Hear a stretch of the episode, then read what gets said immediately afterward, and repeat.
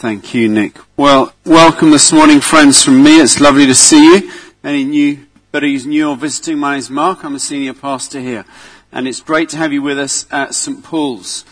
I was listening to Radio 4 this week in the morning. I don't know how many of you or others of you are avid Radio 4 listeners. I love it first thing in the morning. And they were interviewing somebody on Tuesday morning, I think it was, who was um, saying that there are 199 days left until the Olympics, and uh, how it was one of the athletes how they were at the top of their game. You know, um, I listened to this interview for a few minutes, and as the interview came to land, I was thinking, we've got the gold in our hands already. I mean, you know, listening to the athlete, I was thinking, we're there. Then I woke up to reality, and I thought, well, what are we really good at in this country? And I thought, well, we probably haven't got the world's best rugby team. We probably haven't got the world's best football team. We haven't, probably haven't got the world's best team in many things, actually. Mean, we might get a few goals, I hope we do, but we probably haven't got the world's best in anything. That got me wondering, I thought, what are we really good at in this country? Cycling and sailing, okay rowing? I, I think, I think, if it were an Olympic sport, we could get gold in complaining. I thought, the English, we are great grumblers. We could, we could take it guaranteed every year. We're pretty good at that, aren't we? If it's, if it's the middle of summer, we're complaining it's too hot. If it's the middle of winter, we're complaining it's too cold. If our lawn is getting watered by our Heavenly Father, we're complaining it's too wet. We've always got something to complain about, haven't we? We complain about the price of food, we complain about bus fares and tube fares, we complain about the state of the roads, we complain uh, in all sorts of ways. And of course, it's not just us. Um, I, I, don't know if you've ever done this. Um, in our home, if we have a bar of chocolate to share, you know, you break it up while it's still wrapped up, don't you? And then you open it up, and I see my children look, which is the biggest piece? Isn't that? Actually, Lindsay looks first, which is the biggest piece. That'd be the truth. And then everybody else dives in, you see, and, and, and there will be one that says, yeah, but they got more than me. It actually happens over puddings as well. Does it happen in your house over puddings? We have puddings, you know. You pour custard on or whatever it might be and they'll look. Actually, in our home, it's over ice cream. You get a, you know, size of the ice cream dollop. They'll look and I will see certain of my children checking the bowls around the table like this. He's got more than me. And one of my children will always say, I'll have a bit more, please. Like this, you know, to, to ensure that we get uh, the right amount. And we're, and we're very good, aren't we? As, of course, all of us are very good. We, we uh, uh, hide our complaining in different ways. We start to uh, compare ourselves to others. They've got more than me. Uh, they've done better than me. And, and, and, we're not the first to complain in life. Um, God's people complain when Moses was leading them out of slavery in Egypt to freedom in the promised land. And it was a bit uncomfortable in the desert. And they complained. They said, send us back to Egypt where we were beaten and treated as slaves. We, we had better life there than we had here. You know, a, a little bit of discomfort to find ultimate uh, freedom. Um, complaining in every way. Well, our reading this morning is about some workers who complained. Uh, complained about um, uh, what was going on um, in uh, uh, a, a, situation of employing people from uh, the marketplace. And I want to just have a little look at this parable together and see if we can uh, mine some information from it for you uh, and for me today. Uh, because I think the parable goes against the grain of some of our uh, values that we all hold, actually. Well, I, have worked longer hours and harder for that, so I should get more. That is the system upon which our country is based. You know, I, will get a just wage for my day's work, and um, if I have put more in, I will get more back out. That's how we work as a country. uh, not necessarily, of course, the right way to work and not necessarily a kingdom value. And I think that what uh, we get here is we get a difference. In this parable, we see a difference between human justice, what we think is a just way to live, and kingdom justice, what God sees as a just way to live, how we might live uh, our lives. Um, uh, listen to the parable once more with me. So this landowner hired workers in the morning and promised to pay them the normal daily wage and sent them out to work. That was about six in the morning. He comes back at 9 a.m. and he gets some more people and then at three and then at five uh, in the afternoon he hires more workers and he says this in verse four of our reading it says this. So he hired them telling them that he would pay them whatever was right at the end of the day. So far, so good in our minds. We've got it all figured out on a pro rata basis. Those who've worked throughout the whole day will be paid more because they'll get a fair wage. He'll pay them what is right at the end of the day uh, than those who are hired later in the day. Then comes the problem. Because at the end of the day, the landowner gets all the workers lined up, and starting with those who started work at five o'clock, he pays them a full day's wage. So everybody was paid the same. Those who worked one hour were paid the same as those who worked 12 hours. And those who'd worked all day or longer hours grumbled they said, it isn't fair. We've worked all day and yet you're giving those who've worked for such a short length of time the same amount of wage. The key thing to note here is that those who'd worked all day were paid the same, but they were paid what they were promised. They had agreed to work for that amount for the day. And he finishes by saying this. The landowner says this. It isn't against the law for me to do what I want with my money. Should you be jealous because I am kind to others? I want to bring out just two things out of this passage for us uh, this morning. And the first is this. Uh, what was it about those workers who'd worked all day that made them so upset when others were paid the same? I think that the problem was that, they, was that they were working for pay and not out of purpose. They were working with their eyes fixed on the pay packet at the end of the day, not on their purpose of being.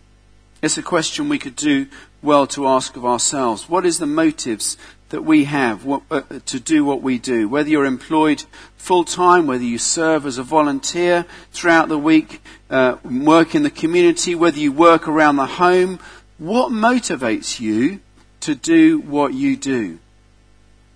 The truth probably is if, the, if it's money, recognition or praise, you're heading for a life of dissatisfaction.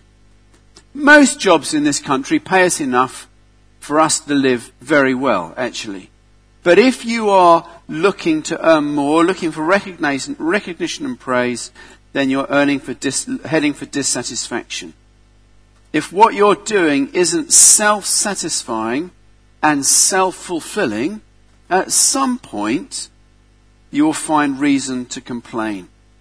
That maybe someone who's doing the same job is perhaps getting more.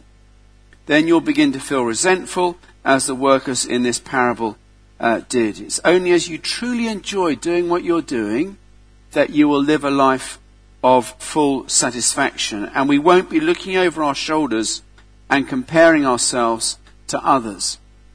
I realize that I um, speak from a very privileged uh, position. Um, I'm actually doing what I love doing. I still, I say to Linz often, I still say, I can't quite believe I get paid to do what I do for free. Now that means don't pay, don't stop paying me because we do have to live. But I can't quite believe it that I get to do what I do willingly, but people give me enough to live on as well. That's my approach to what I do. I genuinely feel that every day. I think, well, I'm not quite sure what this week is going to bring. You know, what is it that God's got in store for us? This week just gone, uh, on um, uh, Wednesday morning, I was up um, in uh, uh the city, uh, um, in Westminster, I mean, uh, putting the final touches on the launch of National Marriage Week uh, in the morning, meeting with a bunch of organisations. We're launching National Marriage Week at the beginning of February, trying to get it out there across the country to get as many people as we can excited about the marriages that they're in and strengthening their marriages.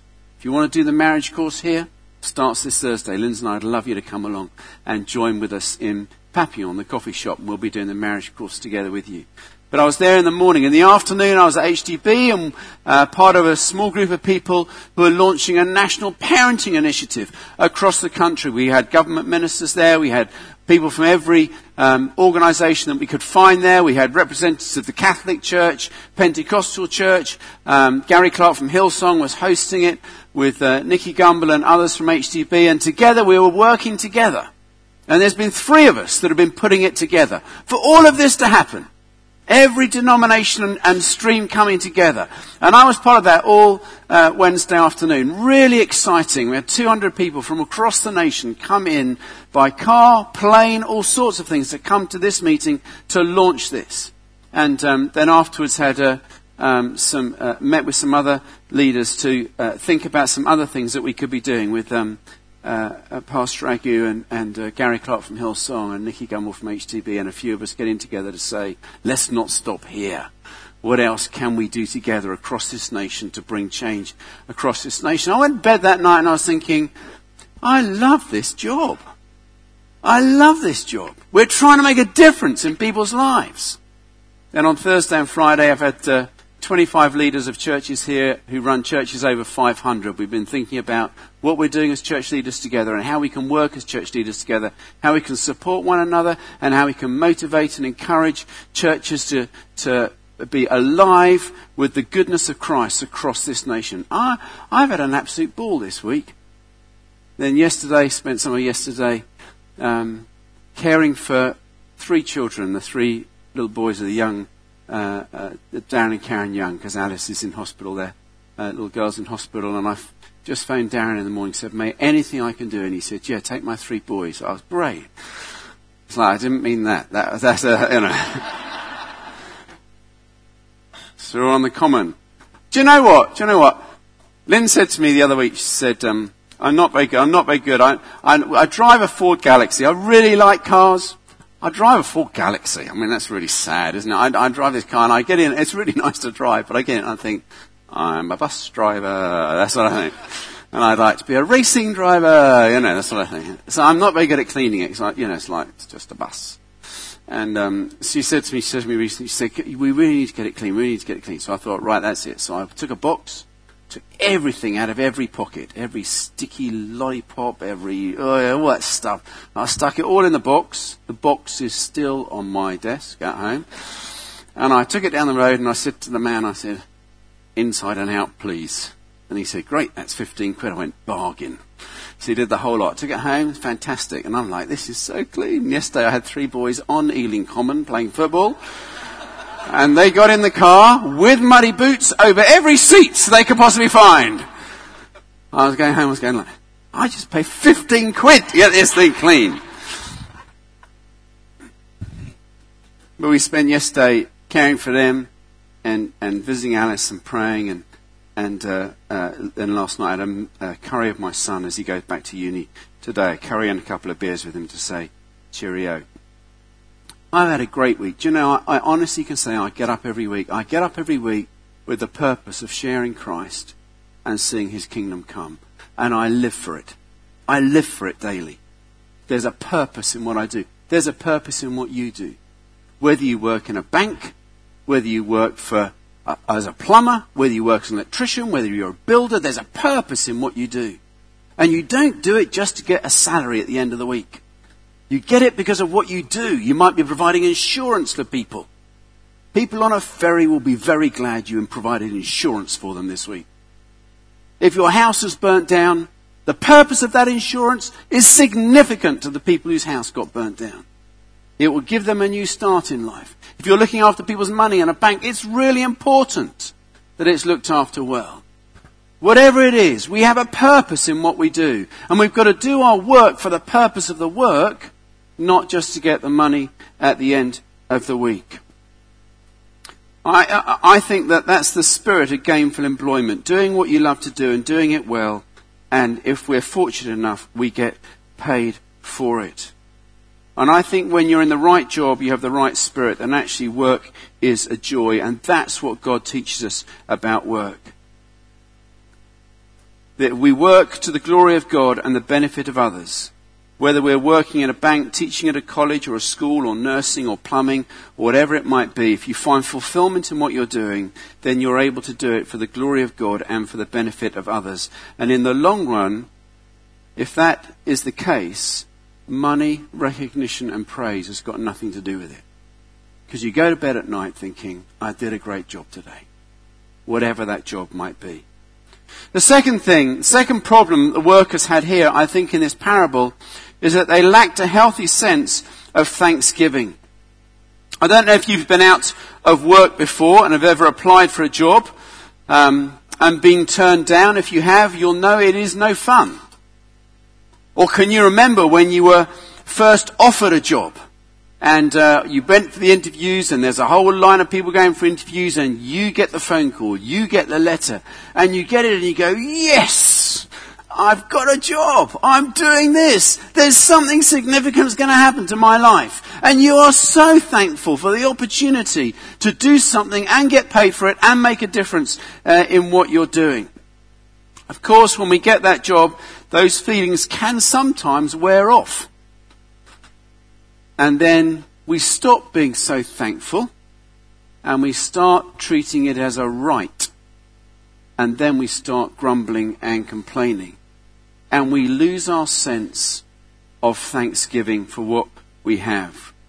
We feel we have a certain right to privileges. We have a right to a certain salary, a right to the benefits that they bring. We start complaining.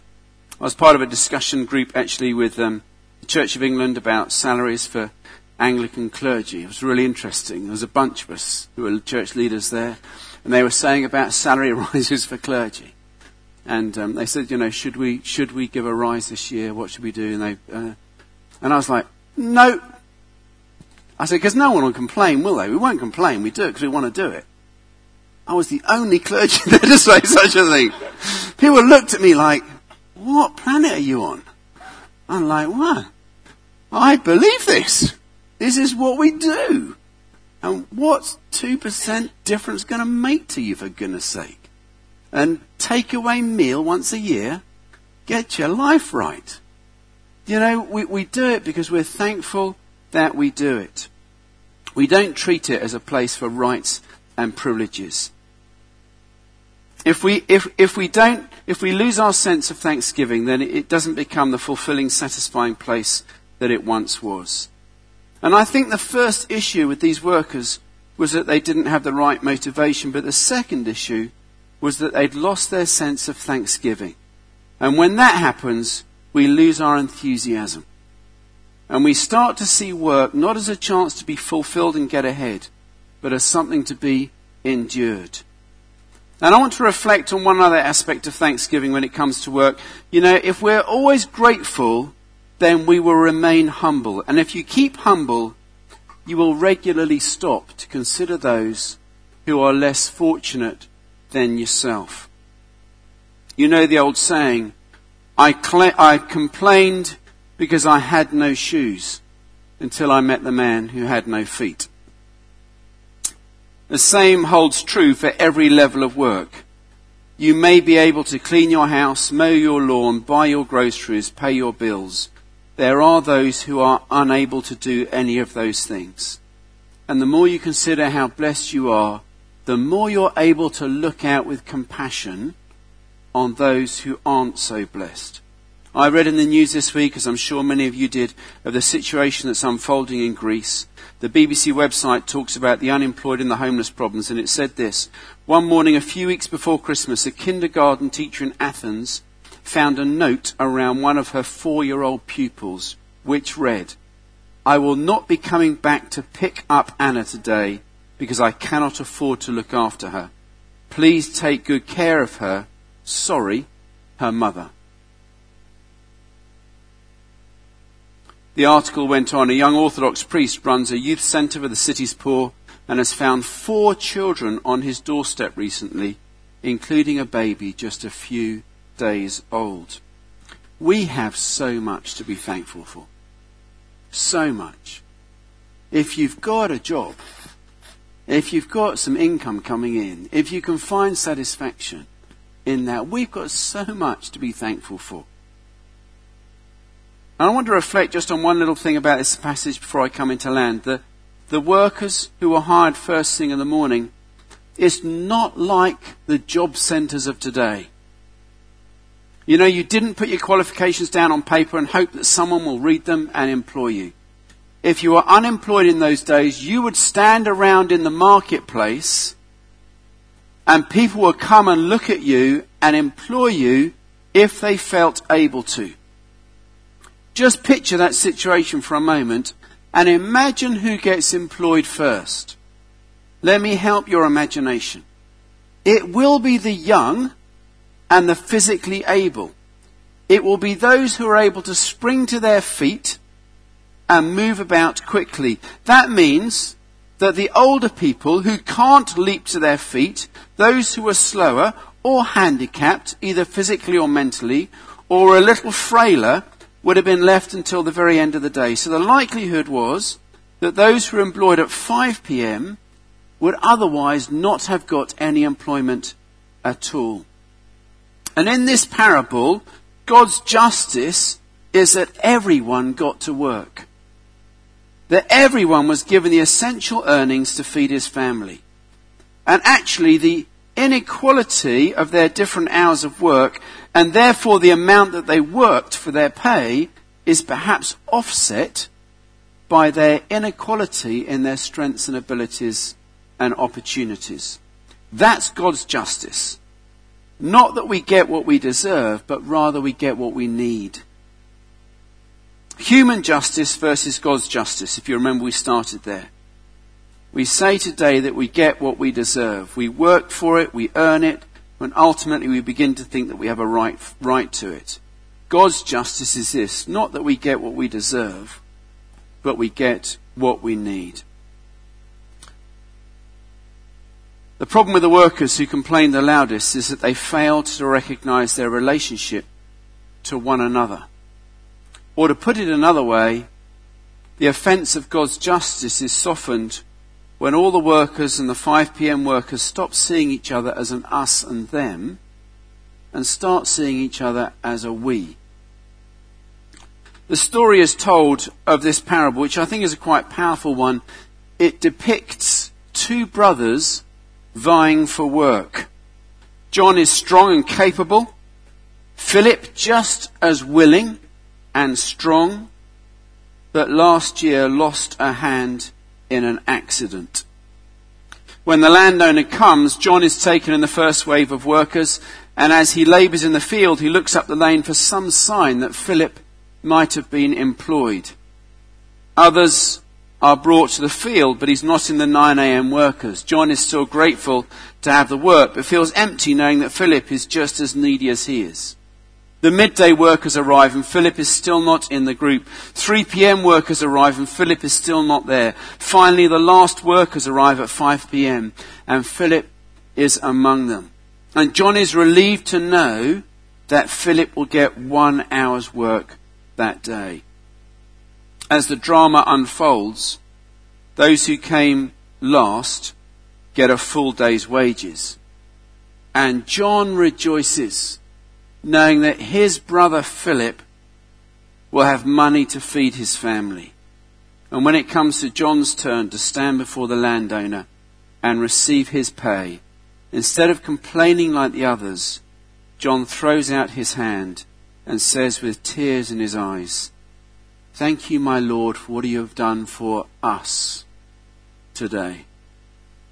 You see, God's justice arises out of a sense of community in which we see the 5 p.m. workers as our brothers and sisters who needs, whose needs are every bit as important as our own.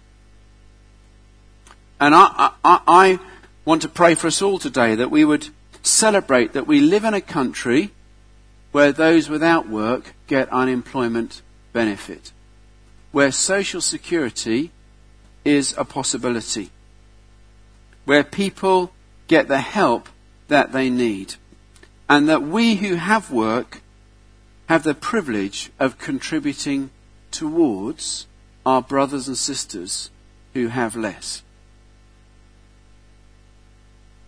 And I also want to pray that we would know a purpose and fulfillment in what we do. That our focus wouldn't be so much on a wage at the end of the week, but on the lives that we're affecting and helping on a daily basis and that we would work with hearts of gratitude, knowing God's pleasure on us and celebrating our contribution to society today. Can we stand together?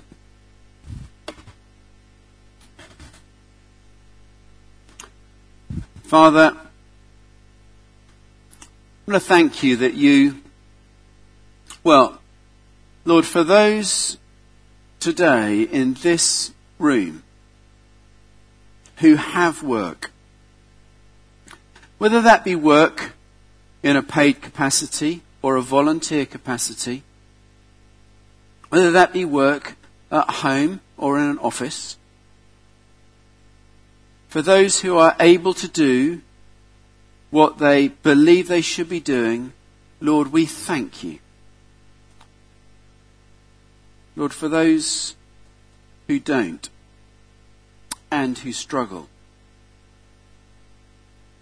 Lord, we thank you that they're part of us and that it's a we together, supporting one another, encouraging one another, helping one another in community. Thank you, Lord, for the lessons we learn from this parable that your justice is so different from ours that you want all people to be looked after. And that we're to be people who reach out and welcome the 5 p.m. workers. We're to celebrate when people get enough to put bread on the table and food on the plate. Help us, Lord, to live lives full of purpose and passion with hearts of thanksgiving, walking humbly while we have jobs that we can enjoy and celebrate.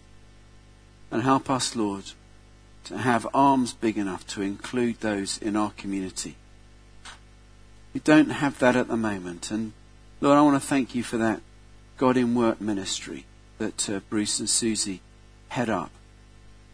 And we want to pray your blessing and your multiplication and your favor on that ministry. As through that, we try to help people who are unemployed back into employment. And take us, Lord Jesus, as a family together here. That we will be known as a church that lives not by the rule of human justice, but by the rule of God's justice, kingdom justice.